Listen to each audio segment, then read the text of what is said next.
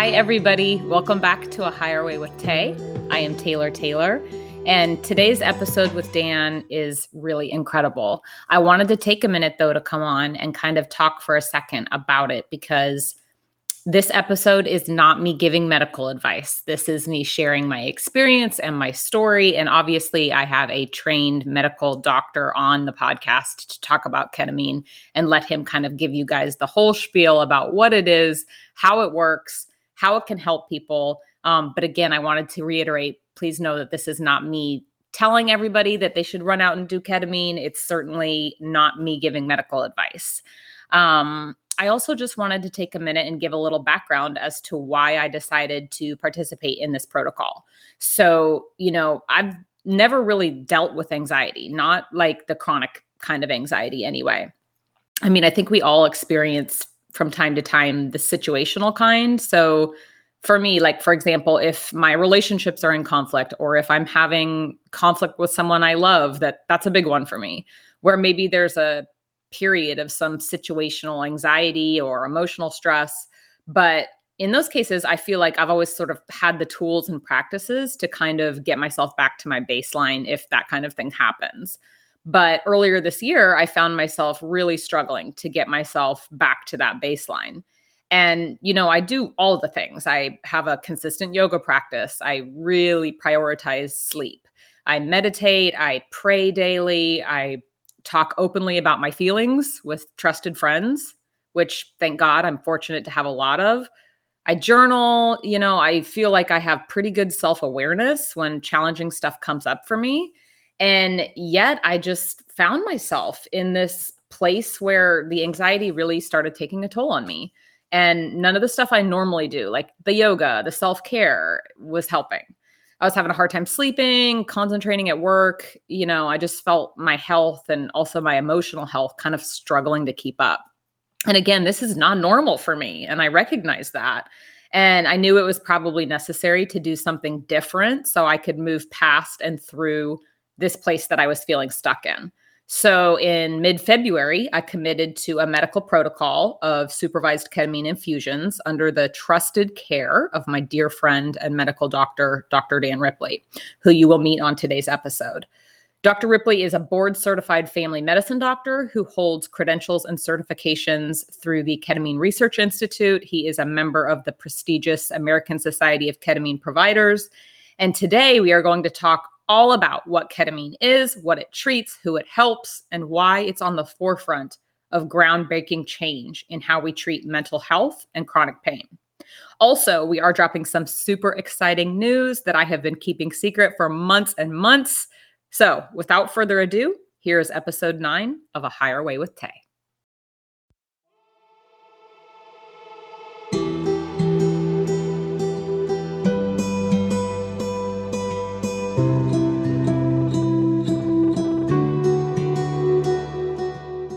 Dr. Dan Ripley, welcome to A Higher Way with Tay. Thanks, Tay. I'm so excited to be here. I love your podcast.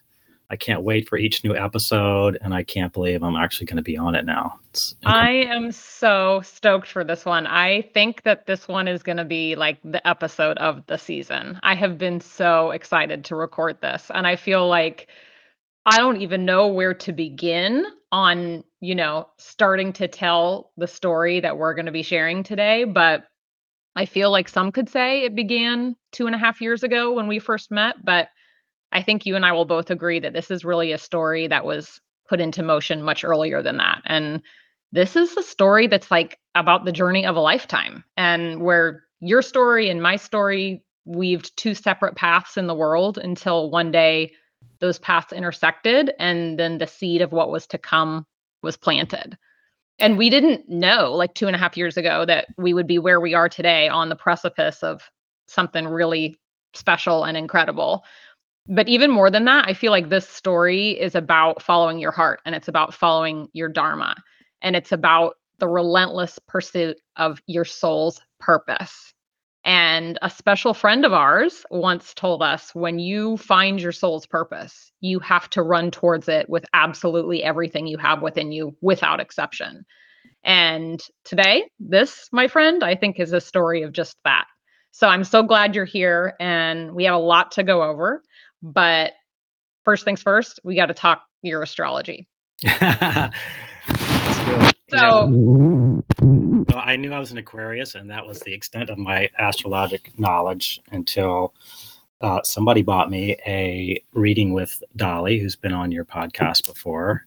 Yep, Dolly the Charleston astrologer, our girl.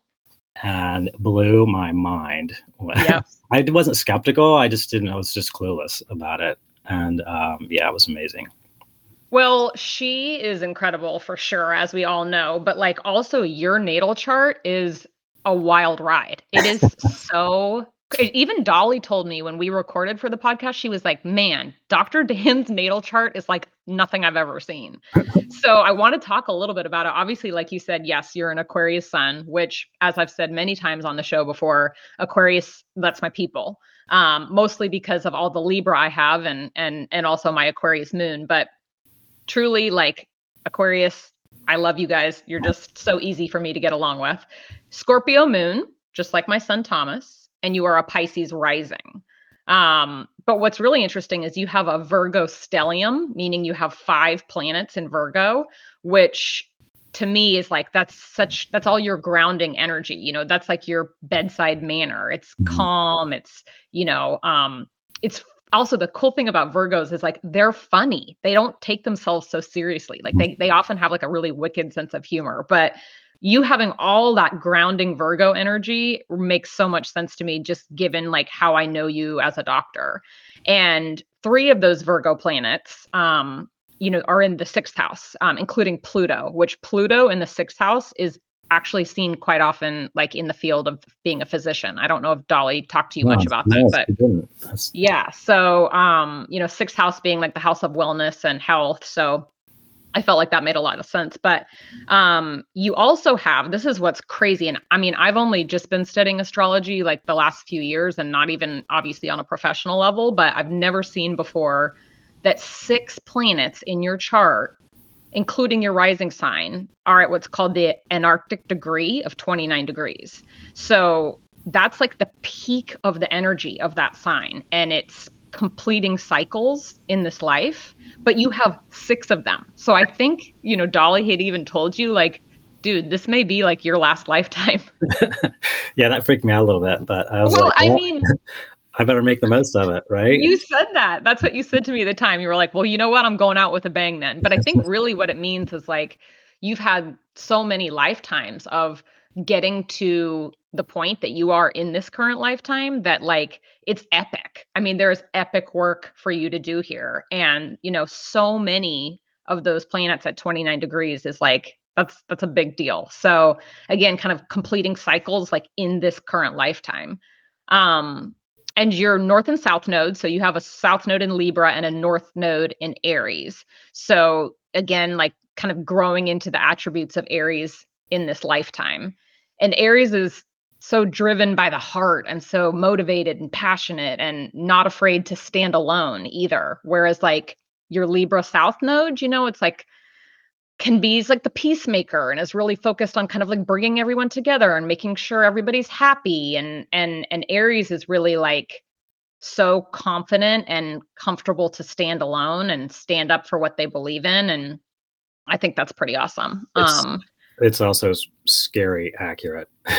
well, yeah. I mean, anytime someone's moving into like a strong fire sign like that, like I've talked about Billy's before, moving into Leo, you know, it is definitely, you know, we have this, we have our whole lives to embrace it. We have our whole lives to really get there and fully like embody those things. But yeah, I mean, Aries is all about like the pioneer and blazing new trails and and if if they have to do that alone for a while they don't care. They're comfortable you know? So um leaving behind some of those like Libra tendencies of wanting everybody to like them and make sure that everything's okay.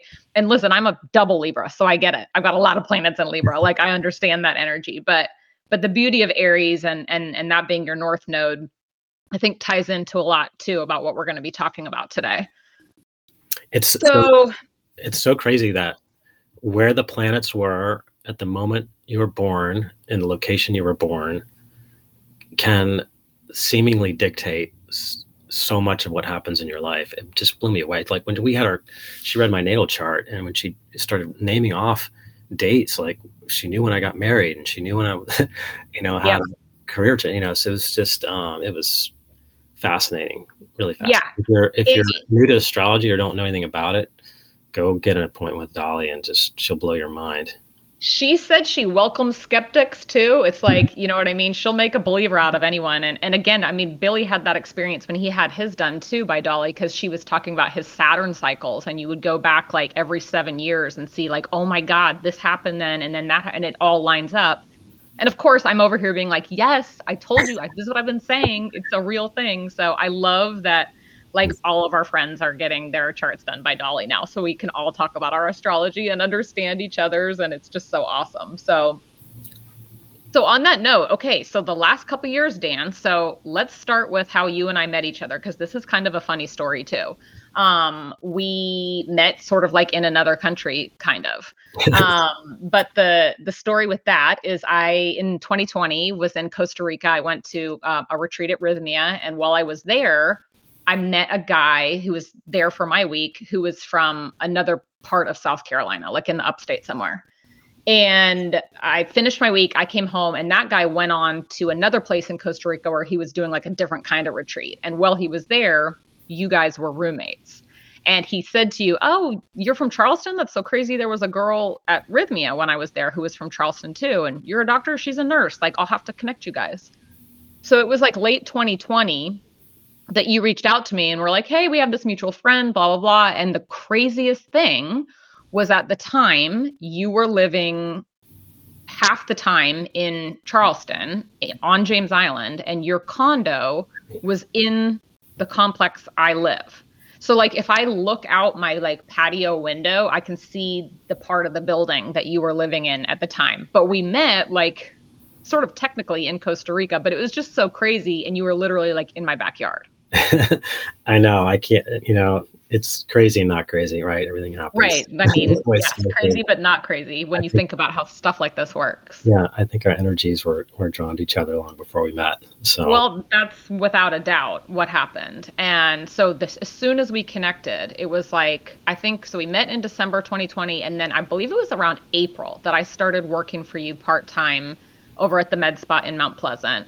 And we had all these mutual friends and you know, I've been working for you for like the last couple years and during that time we had many many conversations about like both of us on our spiritual paths and then also just like kind of this concept of like the soul's purpose, you know? Mm. And really wanting, I mean, I for sure know for me the last couple years I was so honed in on like now that I live this different way, I have this different spiritual path. I want my career to be in line with that. And I think I talked about that a little bit on the episode with Jared from Heroic Hearts because it was like, you know, you can have these experiences and then and then you come out and you're like, how do I align my livelihood and how I make an income with these new values that I have? Um, and as a nurse, it was like, God, it's, it's just did not align for me like in the idea of being in the hospital or you know any type of traditional nursing. And so we have talked about that a lot. And you were simultaneously as as well kind of like going through your own process of of where you saw the rest of your life going. So can you talk a little bit about like what's come up in the last couple years as to you know some of the changes in your profession and and what we're coming into now? Yeah it's been a crazy ride, uh, mm-hmm. but um, but a beautiful one as well. I think when you find something that you're passionate about, that you're also good at, and that serves other people, and when you can do that for a living, that's when life becomes just magical. Yes, I think we're both kind of heading into that um, direction. Um, yes. But yeah, and I think that's the whole concept of dharma, which I've talked about before too. Like you do have a soul's purpose. You have something that is a gift to the world that is unique to you, and that gift can also earn you money and you know pay your bills. But it is something that doesn't feel like work at the same time. Mm-hmm. Yeah, it's, it's I know, and I know everybody struggles to find that, you know, and it can sometimes be very difficult especially in the world that we live in. But um, I'm so glad. I feel like I've really found that. Uh, it took me 55 years, but, but, I'm so excited for for what's to come. So you know, I started off. Um, I wanted to be a marine biologist. I want to be Jacques Cousteau. Well, you wanted to be an anesthesiologist first before that.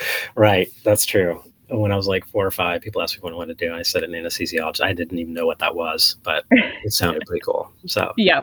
Uh, but then later, I wanted to be a marine biologist or a chef. I had like all these crazy things I wanted to do. And my brother, my oldest brother Rick, is um, a beautiful human being, but very practical. He was like, you know, you like science, and you know, you can make a really decent living being a doctor and you can help other people. Have you thought about, thought about that? You know, there's only one Jacques Cousteau. You'll never be him. So, so, mm-hmm. so that's kind of what got me interested in, in um, medical school. I've always been interested in science, but um, so I went to MUSC here in Charleston for my medical school, and then did a family medicine residency. And then the Navy had put me through med school, so I owed some time in the Navy, um, and I loved loved my time serving the country and actually went to Iraq in 2003 for the war and mm-hmm. um, was with the Marine Air Wing then. And then when I got back, I got into private practice. And I was I built a very busy family medicine practice. It was too busy. Um, it was a high volume practice. I had 5,000 patients, um, and I was you, you had 5,000 patients at one point? I had 5,000 active charts, yes. Oh my God. it was me and my PA. And, you know, when you have that kind of a practice, you, you can't possibly know your patients very well. You can't, you know, you connect with a few of them and, but you also don't get much time with them.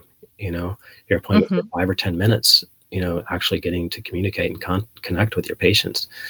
Um, maybe a couple times a year, you know. So it really, that was that really didn't feel good, um, and that's not why I went into medicine. I, you know, I, I, wanted the connection with my patients, so I went into family medicine, and um, and so my other brother Scott was um, getting his flight physical, and he went to a doctor in Charlotte, and he said this doctor was so laid back, and he had all the time in the world to talk to me, and he got to know me, and it was, it was like what because he knew what I was going through. And he was like, "What?" He was like, "What are you doing?" And the doctor said, "Well, I'm with MDVIP, which is a concierge medical practice." And so he said, "You need to check this out."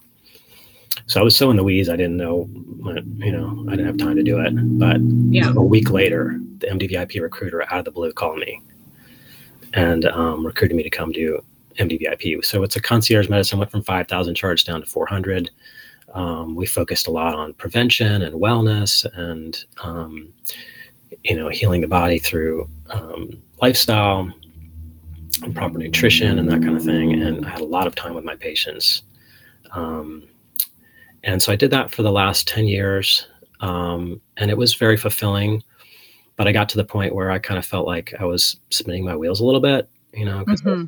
Preaching all of this and actually living that way, you know, eating a plant based diet and exercising and, um, I myself got a lot healthier, but I, I, wasn't having a whole lot of luck convincing my patients to to fully commit to doing that. And um, and so I, I felt kind of like I was spinning my wheels a little bit. And of course, being on the front lines of you know a worldwide pandemic and COVID, you know, mm-hmm. extremely stressful. And um, so I was getting a little bit burnout on traditional medicine, and I didn't know what I was going to do really. Um, and then tragedy struck our family. And my brother Scott um, developed head and neck cancer, and um, which was kind of devastating um, because it can be a deadly, you know, cancer. It can be fatal. Mm-hmm. And so I immediately went into you know fix it mode, and I got him an appointment with the head oncologist at Sloan Kettering, and um, the best ENT guy in the in the world for treating head and neck cancer. And they he said yeah we can you know we probably can you know help you with this and it's going to take high dose radiation and chemotherapy. And we wasn't he stage four at time of diagnosis? He was um stage three so he had regional lymph nodes okay. base of his tongue. So he was it was pretty pretty advanced um but they they thought that they could you know had a pretty good chance of surviving it um, if he if he underwent this treatment. So they were like, we got to get started right away. So they scheduled him appointment the next day, and he shows up as a gastroenterologist doctor and he was like well i don't really know why i'm going here but um, he showed up for his appointment and they gave him a consent form for a feeding tube and he said what you know what what is going on and they were like yeah we need to put a feeding tube in because you know the radiation you know you may not be able to eat again or you may not be able to speak again and he was like oh my god he was like time out. Uh, took off his gown put his clothes back on walked out and said this is not the path for me. Yep. So he began researching alternative um, treatments, and he really believed that there was an emotional connection to his cancer, and if he could figure out what that was, he could, you know, have remission of his cancer. And at the time, yeah. I was like, "Oh man," knowing what I know and you know about Western medicine, and you know, I'm like, it was foreign to me, you know. The idea of like the mind-body connection with disease. Well, I mean, I knew that, but but to actually be able to you know, manifest that in a way where he would, yeah, you know, cure his cancer by finding an emotional connection. You know, it was just right. foreign to me, really. But I wanted to support him any way I could, and so um, he went down to a place you're very familiar with in, in Rythmia. Yep. And um, and the first person he ran into was a woman named Candice, um, and his daughter's name is Candace, um, and she had cured herself of thyroid cancer from doing plant medicine and um, kind of a radical diet um, of fruits and different things. But so it was kind of like he's he knew immediately that he was in the right place, you know. Yeah. And so, um, through a series of plant medicine journeys, he found what the source was, and his tumors started shrinking. And his regular oncologist was like, had no idea what was going on. He's like, you, you know, you're having a spontaneous remission. We don't really know why. And he was like, oh, there's nothing spontaneous about it, you know. But, He's like, I think I know why. yeah. So they, um, anyways, um, he, I'm, you know, super glad to say that he is cancer free now for the last two years. And, um, but at the same time, he was getting well. My older brother Rick uh, was diagnosed with a glioblastoma, which, as you know, mm-hmm. is universally fatal. You can buy time, yeah. but you can't really survive that cancer. And he had no interest in plant medicine at all. Um, and so he had he had a, a, surgery and he had radiation and chemotherapy, and nothing slowed his his brain cancer down, and he passed away um, mm-hmm. 60. Mm-hmm. So that was a sort of a a shock to me and a sort of a reset that he was like me. He worked really hard all of his life Right. Um, and then at age 60, he passed away and never really had time to slow down. And, yep. Enjoy the fruits of his labor and all his hard work. Yeah. Yeah. So I, that made me rethink my life and what I was mm-hmm. Um, and he and Rick and Scott were extremely close. Um, they close in age, but also very close brothers, and they raised their children together. And and when when Rick passed away, it really hit my brother Scott very hard. Mm-hmm. He went into a, a, pretty dark, deep depression. Mm-hmm. And um, he tried medications and he tried psychotherapy. As you know, those aren't all that effective. And mm-hmm. depression just continued to spiral downward. And I'm not really sure how he found out about ketamine, but he did. And um, he started doing ketamine therapy, and it changed his life, much as plant medicine did, mm-hmm. and got him out of his depression. And he called me up one day and he said, "Bro, you've got to check this out. You know, this is mm-hmm. this is life changing." And um, so I did. So I started researching ketamine, and you know, we you and I used it a little bit as an anesthetic. You know, mm-hmm. the um, med spa practice. Mm-hmm. And there was a few times where people had some really profound um, experiences just using right. anesthetic, you know. So I was like, well, yeah, I it's we would have sometimes people, you know, getting a, a certain type of laser that requires some anesthetic pain control. And, you know, it, depending on who the person was and what the situation was, we would administer ketamine for that. And, and you know, then you, you would see them saying, like, oh my God, I, you know, I, I, I felt God or I, I had this incredible spiritual experience while they were getting the, the laser. So it was like I always loved that. And I, that was my f- sort of first introduction too. Was just seeing like we're just using it as, as an anesthetic, but I'm seeing some people have these very profound experiences. Yeah, so I um, I started doing some research, and I thought, you know, this is this is a way. You know, I've been for the last 28 years been helping people with their physical health, and this is a way for me to sort of pivot and shift and start helping people with their emotional and spiritual health, because you know, as I know, that that has a tremendous impact on your physical health as well. Yes. Um, so I went down to Florida and um, t- uh, to the Ketamine Research Institute there with Dr. Jerry Glass. He was the head of anesthesia at Yale Medical School for many years, and he developed a lot of the protocols for the treatment of ke- uh, depression um, with ketamine, mm-hmm. and took um, a course down there to learn um, how to do it the right way and um, and learn about you know how ketamine works and and all that. So, when you went and did this training, obviously you're learning about ketamine, using it as a medication, different than the traditional sense, which is in the setting of an anesthesia, right? So, um, can you talk a little bit about you know the difference between obviously using it as an anesthetic is is one thing. It's sedation it's pain control. Um, but how is the therapeutic process of using ketamine um, for the treatment of say depression and anxiety? Like can you tell me about how that's different from from how it's been traditionally used? Yeah. So ketamine's been around since the late 1960s uh, it was developed as an anesthetic and very rapidly adopted by um, the, the uh, U.S. Armed Forces. Was used in Vietnam extensively um, because it's it's a super safe anesthetic. It's almost impossible to give somebody too much. you don't have to monitor their airway. You know, so it can be given actually on the battlefield or in a MASH unit. Um, and you know, you can operate on people, you know, while they're under the, you know, heavy. Those are much, much higher doses than we use, obviously. Mm-hmm, mm-hmm. Um, but it was, it was super safe and could be used in the field. And so it was, it was, you know, used as a battlefield anesthetic. And then as the Vietnam War closed, um, vet- veterinarians got a hold of it and said, wow, this is so safe and it's very effective. And so, um, you know, because they don't like to intubate um, their patients.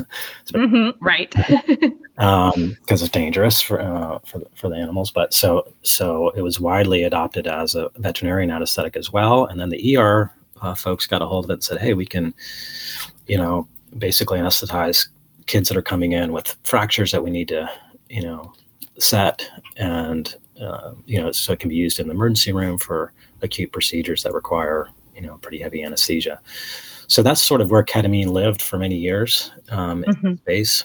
And then back in the 80s, um, this there was some experiments about I can't remember what it was, but they were they were basically blocking serotonin in mice, and for for some other purpose. And all these mice started getting depressed. Uh, how they know if the mouse is depressed, I don't know. No, I feel so bad for these poor mice. They're just like. But but they said, "Wow, well, what if we did the opposite and gave people, you know, gave these mice serotonin? Would we cure depression?" And they found, and, and mice said, "Yes, they, the mice got better when you gave them their serotonin back." And so that started started this um, depression theory of serotonin, and that's what started Prozac and Paxil and Zoloft mm-hmm. and all of these drugs mm-hmm. that, that, were developed to boost serotonin. Um, and back in the day, you know, there wasn't a whole lot to treat depression that wasn't full of side effects or dangerous. And so the FDA gave them a very low standard, uh, barely above placebo as, as, the only effectiveness that they required and that it was safe. And so um, they readily approved all these drugs. And since we found that they're, you know, they can be helpful, but they're not, they're not the answer to curing right. to curing depression. And um, well, I would love just for a moment for you to touch on that. Just being a family medicine provider for all these years, that I'm sure you've had countless patients that come in and have you know um, depression or feelings of anxiety, and you know the the standard of care, as you know, typically has been you know a script for an SSRI or you know um, perhaps some you know cognitive behavioral therapy worked in with that. But what you know i've seen as a nurse and i'd love for you to expand on as a physician is that like what we have seen too is that one those medications come with their own slew of mm-hmm. um, additional side effects and then also like how effective are they really Um, and then my whole thing has always been, you know, you are a different kind of doctor, Dan. So I separate you from this when I say this. But in my experience, it's like, I feel like so many physicians are not talking about, well, what's your diet like? What's your sleep like? Mm-hmm. What's your stress level like? What's your exercise like? How much sunlight are you getting? All those things. It's like a very much easier to just, here's your prescription, take this, come back in four months and get a refill. And so much goes untreated and unheard. Um, and then again, just like the the side effects that come, and and there is a time and a place, 100%, where those medications are necessary and life saving and helpful. And I'm certainly not anti that in any way. I just have always felt that there's such a gap um, in terms of where depression is being treated with medications, and there's a lot that's slipping through the cracks. That's so true. Um, and they're they're you know, there's sort of a, a band-aid or, you know, they, they help raise serotonin levels, which helps um, improve the symptoms of depression, but it's not really getting to the root of why that patient is depressed. And, um, right. You know, and so, yeah, they're lifelong, many times lifelong medications. Um, and you're right, they have a lot of side effects. Um, they're, they're reasonably safe, but, but they're not um, side effect free. Um, and yeah, I mean, it's so hard because when you're in a high, when you're in a practice where you only get 10 minutes for the patient and they've got high blood pressure and diabetes and cholesterol and oh yeah they're uh, they're also depressed it's it's so hard for doctors to have the time to spend with patients and then patients you know you can like like I've known for the last 10 years you can talk to them till you're blue in the face but unless they enact those changes um, you know it's very hard to but but the as far as the SSRIs are concerned, you're yeah, you're absolutely right. They do help, um, and um, but over time they become less effective, and then you're switching medications. I mean, I, I have some patients that that were you know, seen by psychiatrists that were on four and five different meds for their for their depression. They just keep adding something else on to try and help. Yeah, and um, you know, it's it's not a very you know effective method of of getting at what's causing the depression and, and actually curing that or treating that. Well, I love how you said getting to the root because I think too, just like in my personal life and my spiritual practices, and even me talking openly on here about my plant medicine journeys, it's like it's about getting to the root. It's always about getting to the root, you know? Mm. And what I love about what ketamine has the potential to do, and I, I would love for you to talk about that too, is like how ketamine is treating these conditions depression anxiety uh, addiction emotional distress chronic pain whatever it may be but like how is it different? Like how is ketamine tell me. I want to hear you know. Yeah so well when when all this research on serotonin was going on people said well ketamine raises serotonin levels too and we can use it for depression. And that's when the studies started happening using ketamine to treat de- depression but and that's true it does raise um, you know, neurotransmitters, uh, dopamine, norepinephrine, and, and, serotonin, which all help us, you know, feel better and help lighten the symptoms of depression, anxiety, PTSD, or whatnot. But it also acts on 23 other different sites in the brain, and we, and to be honest, we don't know all of the effects that ketamine has. But one of the main things that differentiates it from, um, you know, just being a serotonin drug is that um, it works on uh, an area of the brain called the prefrontal cortex, um, which is um, it's it's a very important part of our brain that's responsible for complex thinking and decision making and emotional um, responses, and it's sort of what makes us human. um, and yeah. when we have these times of trauma or depression or anxiety, there are pathways, neural pathways, actual connections in the brain between the prefrontal cortex and the amygdala, which is sort of our um, our survival brain, our fight or flight brain, um, part of our brain. And so, what it's meant to do is to keep us aware of um, triggers that might put us in the same situation that we were in before.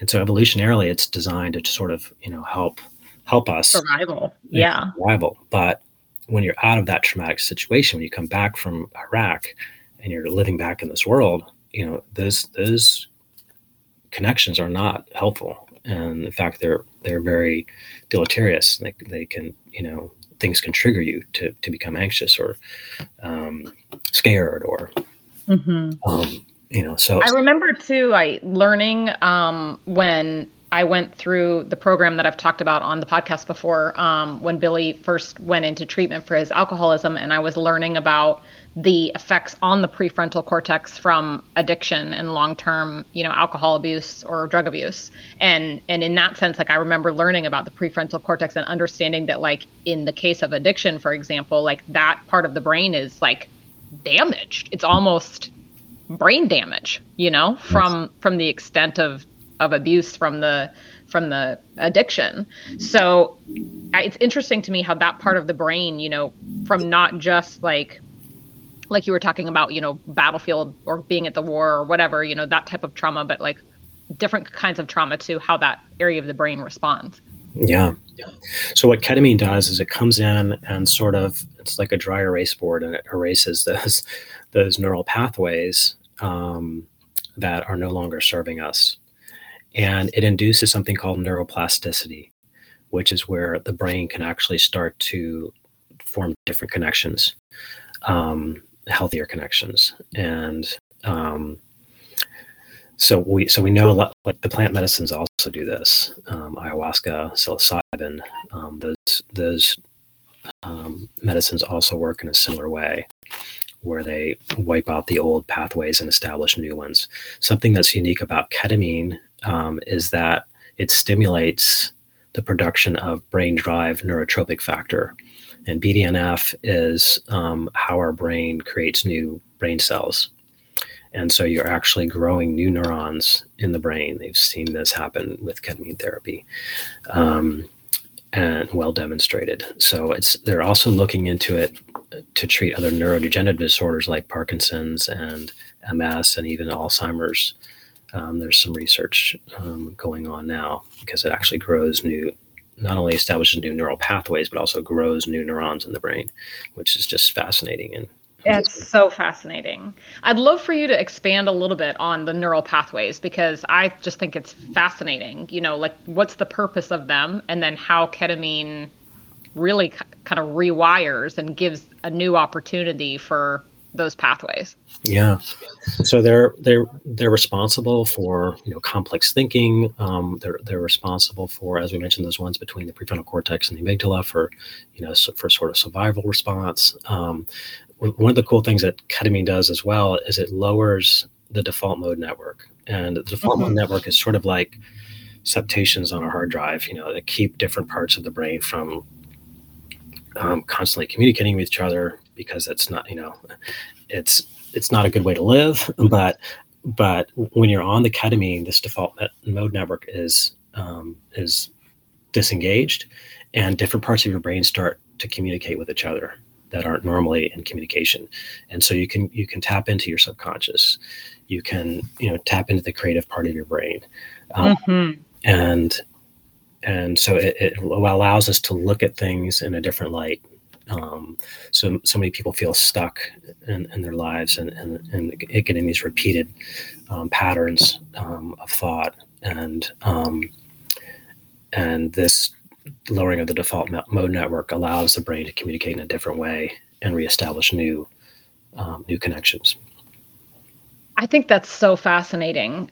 Do you think that like the ego lives in the default mode network or that there's like a part of the ego brain that operates from that place. Because when you talk about sort of shutting off like the role of the default mode network to me i and from my experience which we can get into also but is like i felt very much like the, the the shutting off for a minute of my ego and i felt physically during my own um, sessions that my body and the consciousness of my body, the intelligence of my body biochemically, and then um, and then the ketamine were we're having a conversation we're working together and and i my ego was like out of it and quiet and in another room with the door shut for a minute.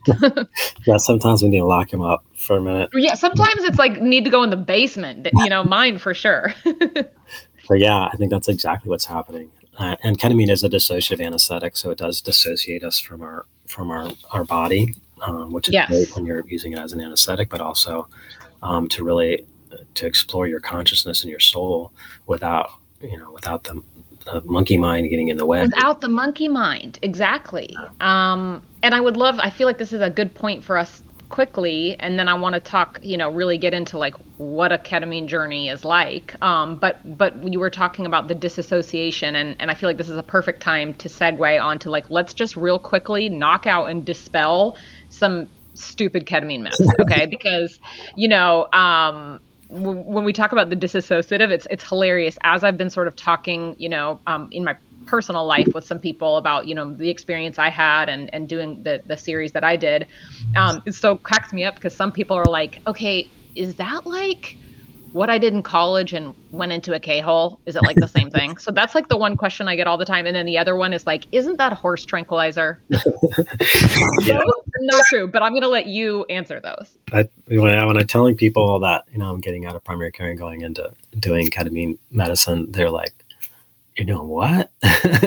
yeah. Uh, so there is a lot. There's a lot of people are, are, have an understanding and knowing now, and it's becoming more understood and, and, more in the public domain. But yeah, so many people, their only knowledge of it is that it's a you know it's used by veterinarians, and yes, they do use it as an anesthetic for horses, but um, but that's a totally different.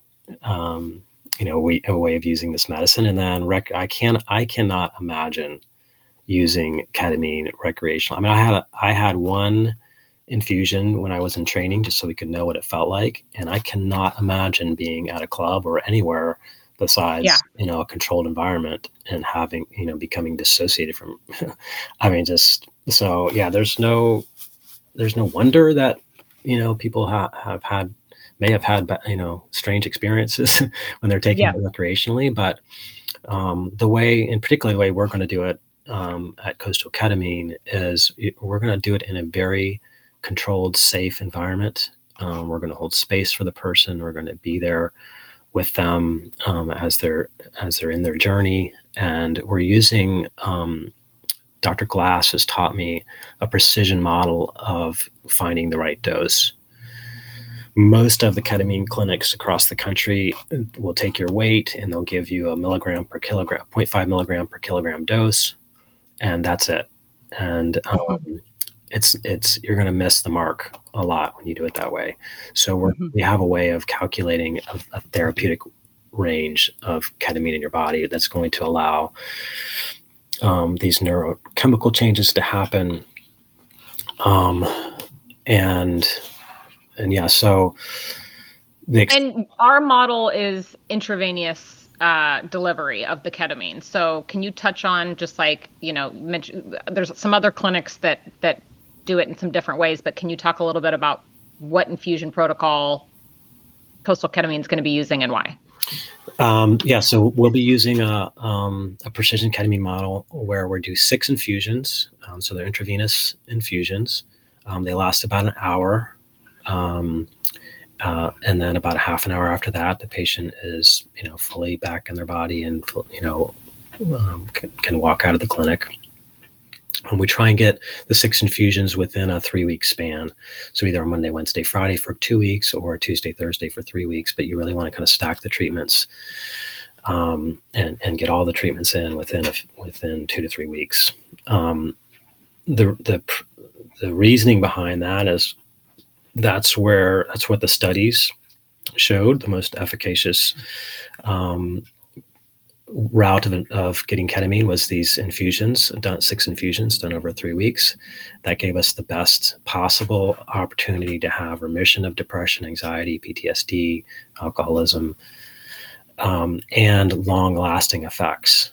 Um, so everybody will feel better um, in the short term with even a single infusion of ketamine. Um, but to have long lasting sustainable results and to really nourish those new neural pathways um, and establish them, you need um, six infusions.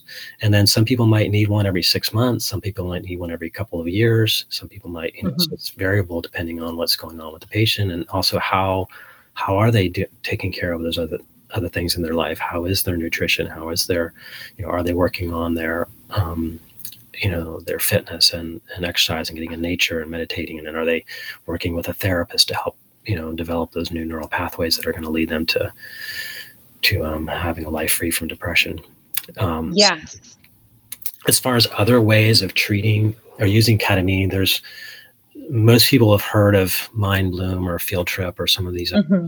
um, companies that are doing um, at home ketamine treatments. Um, and that's either using a sublingual tablet or nasal spray.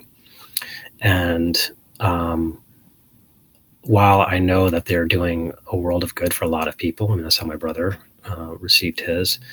Um, I, I, think that there's um, real value to doing it. First of all, the IV is much is, is more effective, um, mm-hmm. and and just giving someone that a dissociative anesthetic at home and you know where the set and setting could be anything right you know, there's there's a lot of um, a lot of potential for mishaps and things to go wrong um, oh my gosh there's so much potential and and as with any type of you know, psychedelic um, or medicine journey or experience set and setting is everything. And I feel like that is such a big emphasis at Coastal Ketamine um, that you are not just going to be put in a room and the doctor is off seeing another patient and there's a nurse at the nurse's station monitoring multiple. I mean, it's like the the the dynamic is very much one on one the doctor you um, they're by the patient's side the duration of their journey. It's a beautiful environment just aesthetically pleasing comfortable safe warm secure um, supported. And all that is so important to go through these experiences and have these sessions. It's it's it's 50% of it being productive and beneficial in my opinion. Um, and then i also just think like you get the opportunity to to have these infusions, complete the protocol, you have these brand new neural pathways. It's like a fresh start, you know? And then you can really like put into practice whether it is some therapy, you know, seeing a, a therapist and, and working through some of the things that came up for you, um, developing new habits and lifestyle changes. But you know, what a great opportunity to get to kind of start fresh with the way that you are thinking and the patterns in your brain. And I know I said to you when I was going through my my protocol that I felt I think I said this after my last session was that I, you know, the body keeps the score, right? We know that. It's one of my favorite books, but it's also the truth. And the body keeps the score of whether it's trauma or stress or every experience you've ever had, good and bad. And I felt like after my sixth ketamine infusion that there was like a scoreboard, you know, that, that had been cleared out and it was back to zero. Wow. Um, wow, what a gift, right? Yeah. What a gift. And then how motivated I can be now to really like make some changes or be more diligent about certain practices because I have these fresh, new, healthy neural pathways that are open. Yeah, when people when patients are suffering with depression, debilitating depression and anxiety, and then as a doctor you're saying, "Oh, you need to go out and exercise." What, you know, yeah. Good luck. You know, I can barely yeah. get my shoes on, let alone right. you know go outside and have to interact with people or whatever. So you know, by by um, s- resetting the neurologic system and and giving these patients a fresh start, then that then they can you know they're able to do these things and they see light in it, life in a different way and mm-hmm. they're able to make these changes as well and that's when it becomes long lasting you know permanent change in their life that's so amazing I, I, definitely want to talk a little bit about, you know, what a ketamine journey is like. So, I mean, I think that's what a lot of people are going to want to know. Okay, so I get it. It's an IV. I get it. I'm going to come in there. The doctor is going to be, but like, what can someone expect What's when they that? come in? Yeah, so many people are are afraid of it, um, mm-hmm. and um, and they shouldn't be. It, the the drug is is so super safe. Um, there's really very few, um, you know, contraindications. Uncontrolled hypertension because it can raise your blood pressure a little bit, but other than that, there's really no nobody that can't get um, ketamine safely. So mm-hmm. Um, and the way we do it intravenously, um, it, it, slowly starts to rise. The levels of ketamine slowly start to rise in the, in the bloodstream, and we can see this. We know when the patient's at a certain um, ketamine level because they start to feel relaxed and um, and sort of floaty. Um, mm-hmm. You can still communicate and talk um, during this time, um, and it's often sometimes helpful to to talk to people about where they're at um, during that time because they're very open and relaxed. Um, mm-hmm. And then as the ketamine level starts to increase even more, um, the patient may feel a little tipsy or you know almost like almost use alcohol as a term, but you know, like they've had a few cocktails. Mm-hmm. And then as it rises even further and they get into the dissociative state, that's when, um, you know, sort of the outside world goes away and they, they go inside themselves. Um, mm-hmm. Stop feeling, you know, they stop feeling their body or whatever. So it, when that happens, we try to try to take a back seat and just let the patient have their journey because if you talk to them or you're there's other noises or distractions that can pull them out of that a little bit. Um, so, um, so about for the last you know 20 minutes of the journey, uh, the patient is um, is experiencing. Um, it's it's not a super visual drug, so you're not going to see crazy hallucinations. Um, you know, um, like you might with with other with LSD or other drugs in this class, but but people may see beautiful colors. Um, they, they, they'll feel, um, you know, like they may have a mystical experience. They may feel like they're in the presence of God, or they may feel like mm-hmm. um, they may see, they may be in the presence of their loved ones that have crossed over. Mm-hmm. Or, um, but but in general, it's it's a very beautiful experience um, and not well i can say from my my experience that every session of the six that i did was very much mystical um, very much beautiful but also thankful uh, thankfully because the setting was what it was. I felt safe. I knew you were there. My vitals were being monitored. I understood what the process was going to be. So i felt safe to, to kind of just let go and and let it be what it was. But it, it very much was like you were saying in you know you go in you go so deep inside yourself. And i remember my first session i think this happened to me on two different um, sessions. I think maybe it was the first and the second but where i said out loud to you um, during my infusion that i it was like i felt the sensation that i had come to this place that was so familiar that i had forgotten about. And i was saying out loud like oh my god i remember it here. Like I love it here. This is my home. And I think I was saying repeatedly to you, like, this is my home. Oh my gosh, like, don't let me forget about this place. And then it wasn't until after that we were talking it through and it was like, that was my that was my soul. That's my true self. That's my that's my soul.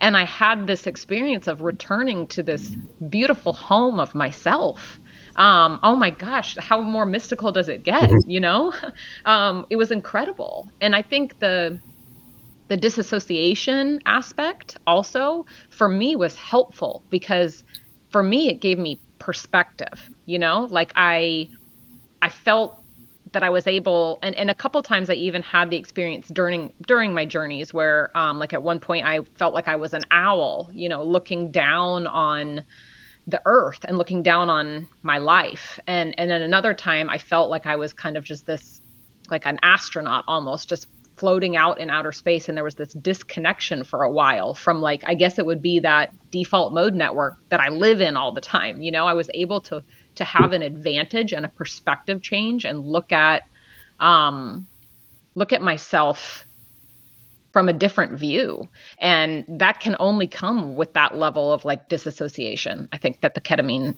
provides. Yeah that's so true. And you know so, so we try and tell the patients you know when this is happening at first it, might seem a little uncomfortable like you know because you're not used to that right? And so mm-hmm. um but if you you know relax is this sort of like being in a in a, a river you know that's that's raging you know if you're if you're trying to grab onto something and and fight it the whole, the whole time you know it's going to be a struggle. But if you let go and you just you know flow with it then um, it's it's much easier. So and most people will learn to do that. We, we try and do the first infusion at sort of a lighter dose um, yeah. still therapeutic but just to kind of get the patient used to it and, and so they're not super anxious about and then most of the time they're like you know crank the dose up. well, I think too, just having my own previous psychedelic experiences, that was advantageous because I, um, I, am accustomed, I guess you could say, from the ayahuasca journeys I've done or whatever, that I was like, I, I know how to sort of like lock and load into letting go and trusting the experience. But I certainly agree that, you know, um, making sure that they start with a lighter dose and, you know, something where they're comfortable so that it's not, it's not, um, fearful at any time. And I will say, in my own experience, there was never any point that I ever felt fearful. I felt very safe. I felt very comfortable, and um, and each each journey and each experience was was very beautiful. What I what I think was cool for me was like during the experience, you're not necessarily okay so just speaking separately for like an ayahuasca journey for example like in in that setting i may be understanding in the moment um this is a problem that you have or this is a situation in your life that's causing you stress and like this you know th- there's there's kind of instant downloads about what needs to change or what needs to be adjusted. With ketamine i just i had the experience i was just deeply immersed in the feeling and the way my body felt and sort of like that uh, the whole process of that. And then through the integration i've had some understanding and i'm, I'm connecting the dots about some things. Um, so it's, it's kind of cool how it's like it can it comes after. And i guess that's also by virtue of these new, new neural pathways being formed too. Um, and i know with my journeys i felt and i would tell you when it was happening like that i would have imagery of things like it was almost like i could see the neural pathways in my brain being formed while i was going through the infusion and i think at one point i told you I, I could see like a boat gliding on the water, you know, and it was like this was this beautiful tracks or the wake that the boat was making in the water. And I felt like I was visualizing in real time almost these new tracks in my brain being laid. That's amazing. Yeah. And you're, I've had other patients, you know, have similar experiences as well. And it's something, so what you said about, you know, having these, um, these these knowings that come afterwards is very common, and it's also um, why it's so there's a window after your ketamine infusion where therapy is very effective, and that's the first 24 mm-hmm. to hours after the infusion. Many people think you have to have the the you know therapy session while you're on the ketamine. No, that's not that's not how it works. What you know, what we're I feel like that would be way too much. I can't even imagine trying to have it, you know, no. There's a way of doing it where you keep the level of ketamine low and, you know, in that relaxed state where but you're really not getting the benefits of the neurochemistry that happen when you get to the higher and dissociative states. Um, so to me, I think it's much better to do the have the ketamine therapy session and then do the therapy psychotherapy afterwards.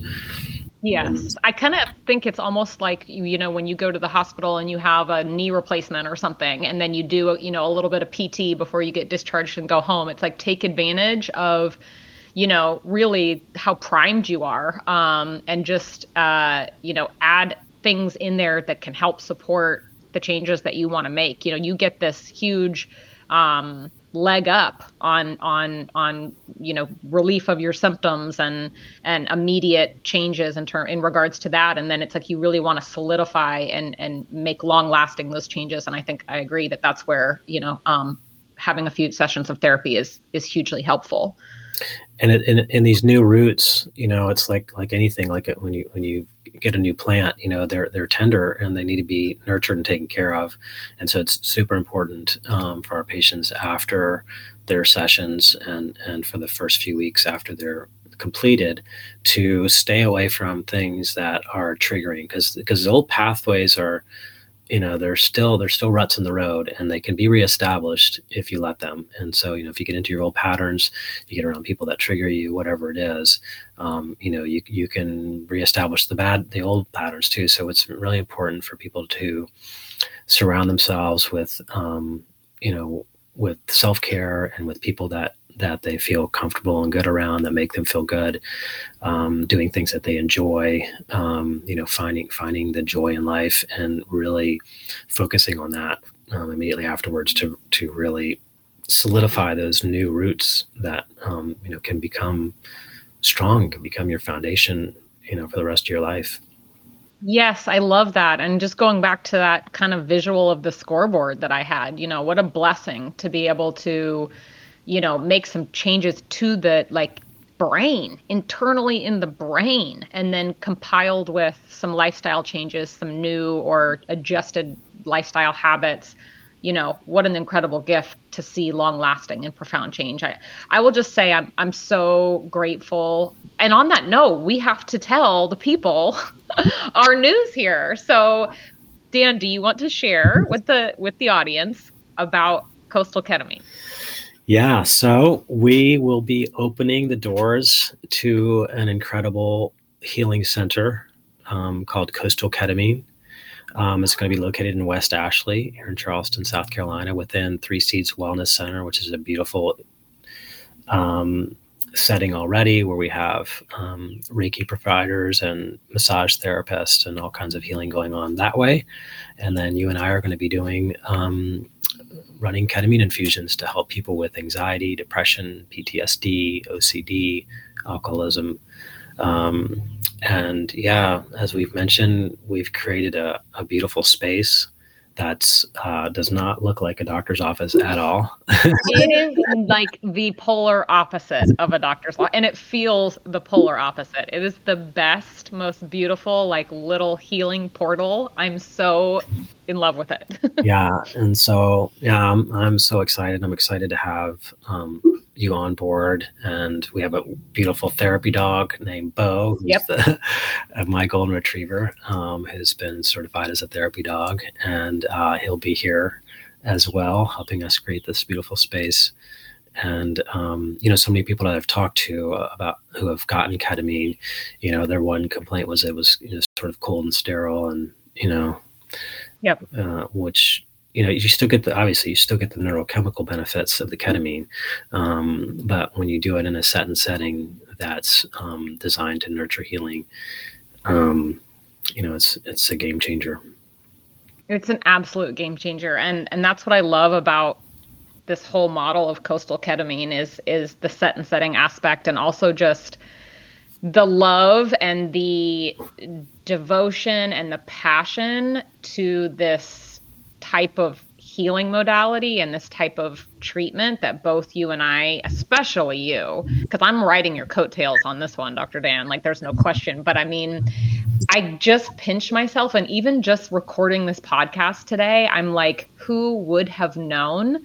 But it is a perfect example of how life and the universe works and put us in the path of each other and then that this has taken some time to cultivate and it's now like here. And April 3rd you guys is the grand opening and it's really happening and I'm just in awe and so much gratitude and so still kind of pinching myself mm-hmm. that I get to do this, you know, that we get to do this and how amazing it's going to be and how many people we're going to help. And also just like what a joy to get to do this every day. And going back to that concept of Dharma and the soul's purpose, like how lucky I am to get to be doing this type of work, especially alongside you. But just knowing how it all came to be in such a beautiful and divine way. I'm I'm just so excited and it's going to be incredible and we open April 3rd. So I want to take a moment on that too to just say like you can find us on Instagram, Coastal Ketamine. Our website is underway, but there'll be details coming on that. We are already available and booking appointments for that first week of April. So if you have questions, comments, concerns, throw them at me. I'm here to answer. Um, but we're going to be open and ready to go April 3rd. And I'm so excited, Dan. I just I like, can't believe it's really happening.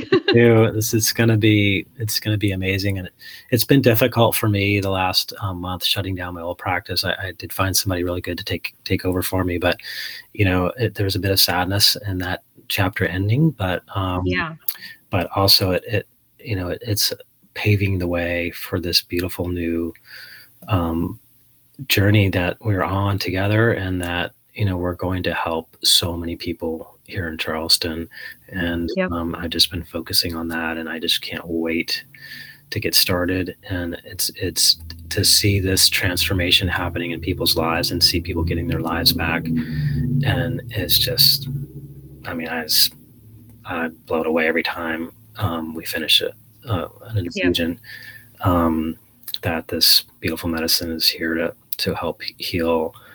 Um, our our our world is a crazy, wild place right now, and there's so much, so many people suffering, and um, to be able to to have something where we can give people their lives back, give people hope, um, give people joy and happiness in their life. It's um, it's going to be amazing. It's going to be. I mean, it's already amazing. It's already just the opportunity to be working in this type of medicine. And like i said alongside you and in this beautiful practice in charleston it's it's an absolute dream. And i, I want to reiterate before we close too that you know i have always believed you know that i would find my soul's purpose and that i would figure out you know what my destiny was about. And i never gave up on that. And and i know you didn't either. And i know like when you talk about your brother's illnesses and like the the challenges that you had in the practices you had before and then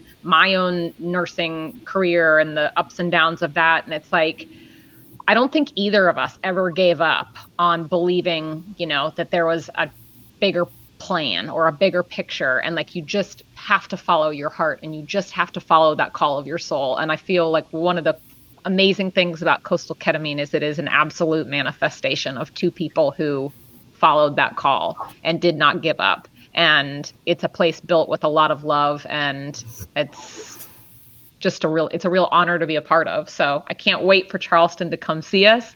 We are going to have a grand opening date TBD, but we are open for business April 3rd. And again, I'm here to answer any questions. Dr. Ripley is too. Um, wh- where can people find you, Dr. Dan? Um, I think mine's Dr. Dan Dr. Dan Ripley with uh, underscore between Doctor and Dan. Um, mm-hmm. That's my mm-hmm. Instagram account. Um, and I'm on Facebook, Daniel Ripley. Um, our our website's under construction, but it's going to be a beautiful website. Um, that will be charlestonketamine.com. It's not functional now, but it will be soon. And then I need to get my YouTube channel up and going too, because we need to tell people. I know this. we're going to definitely be doing some YouTube videos. We're going to be sharing a lot of info about ketamine. Um, so keep your eyes on the gram and on YouTube for that because we'll have a lot of really good content up and coming um, there. So, on that note, is there anything else that the people need to know? I don't think so. We're ready. We're ready to help. If you're struggling, yes. if you're suffering, if you feel that there's, you know, your situation is hopeless or helpless, it's not. I assure you. Um, and yeah, come come see Tay, come or call Tay or contact Tay. And if you, if you don't know if this is right for you, you know, we'll we'll be meeting with patients. Um, you know, with with a free consultation to see if this is, you know, something that's right for them or not, because it's not, you know, not necessarily right for every person. so, yeah, um, yeah. So contact us and just let us know, and um, we are here for you, and we're gonna we're gonna help you get your life back. Yes, we absolutely are. Yay. Well, Dan, I'm so grateful that we did this. And I know that this is not going to be your last time on the podcast. Yeah. We are going to have a lot more we're going to have to share. But this is just, I've been so excited about recording this one and like announcing this to the world and sharing with everybody what we're doing. I'm so grateful to be on this journey with you. And I can't wait. Coastal ketamine, here we come. Let's do it.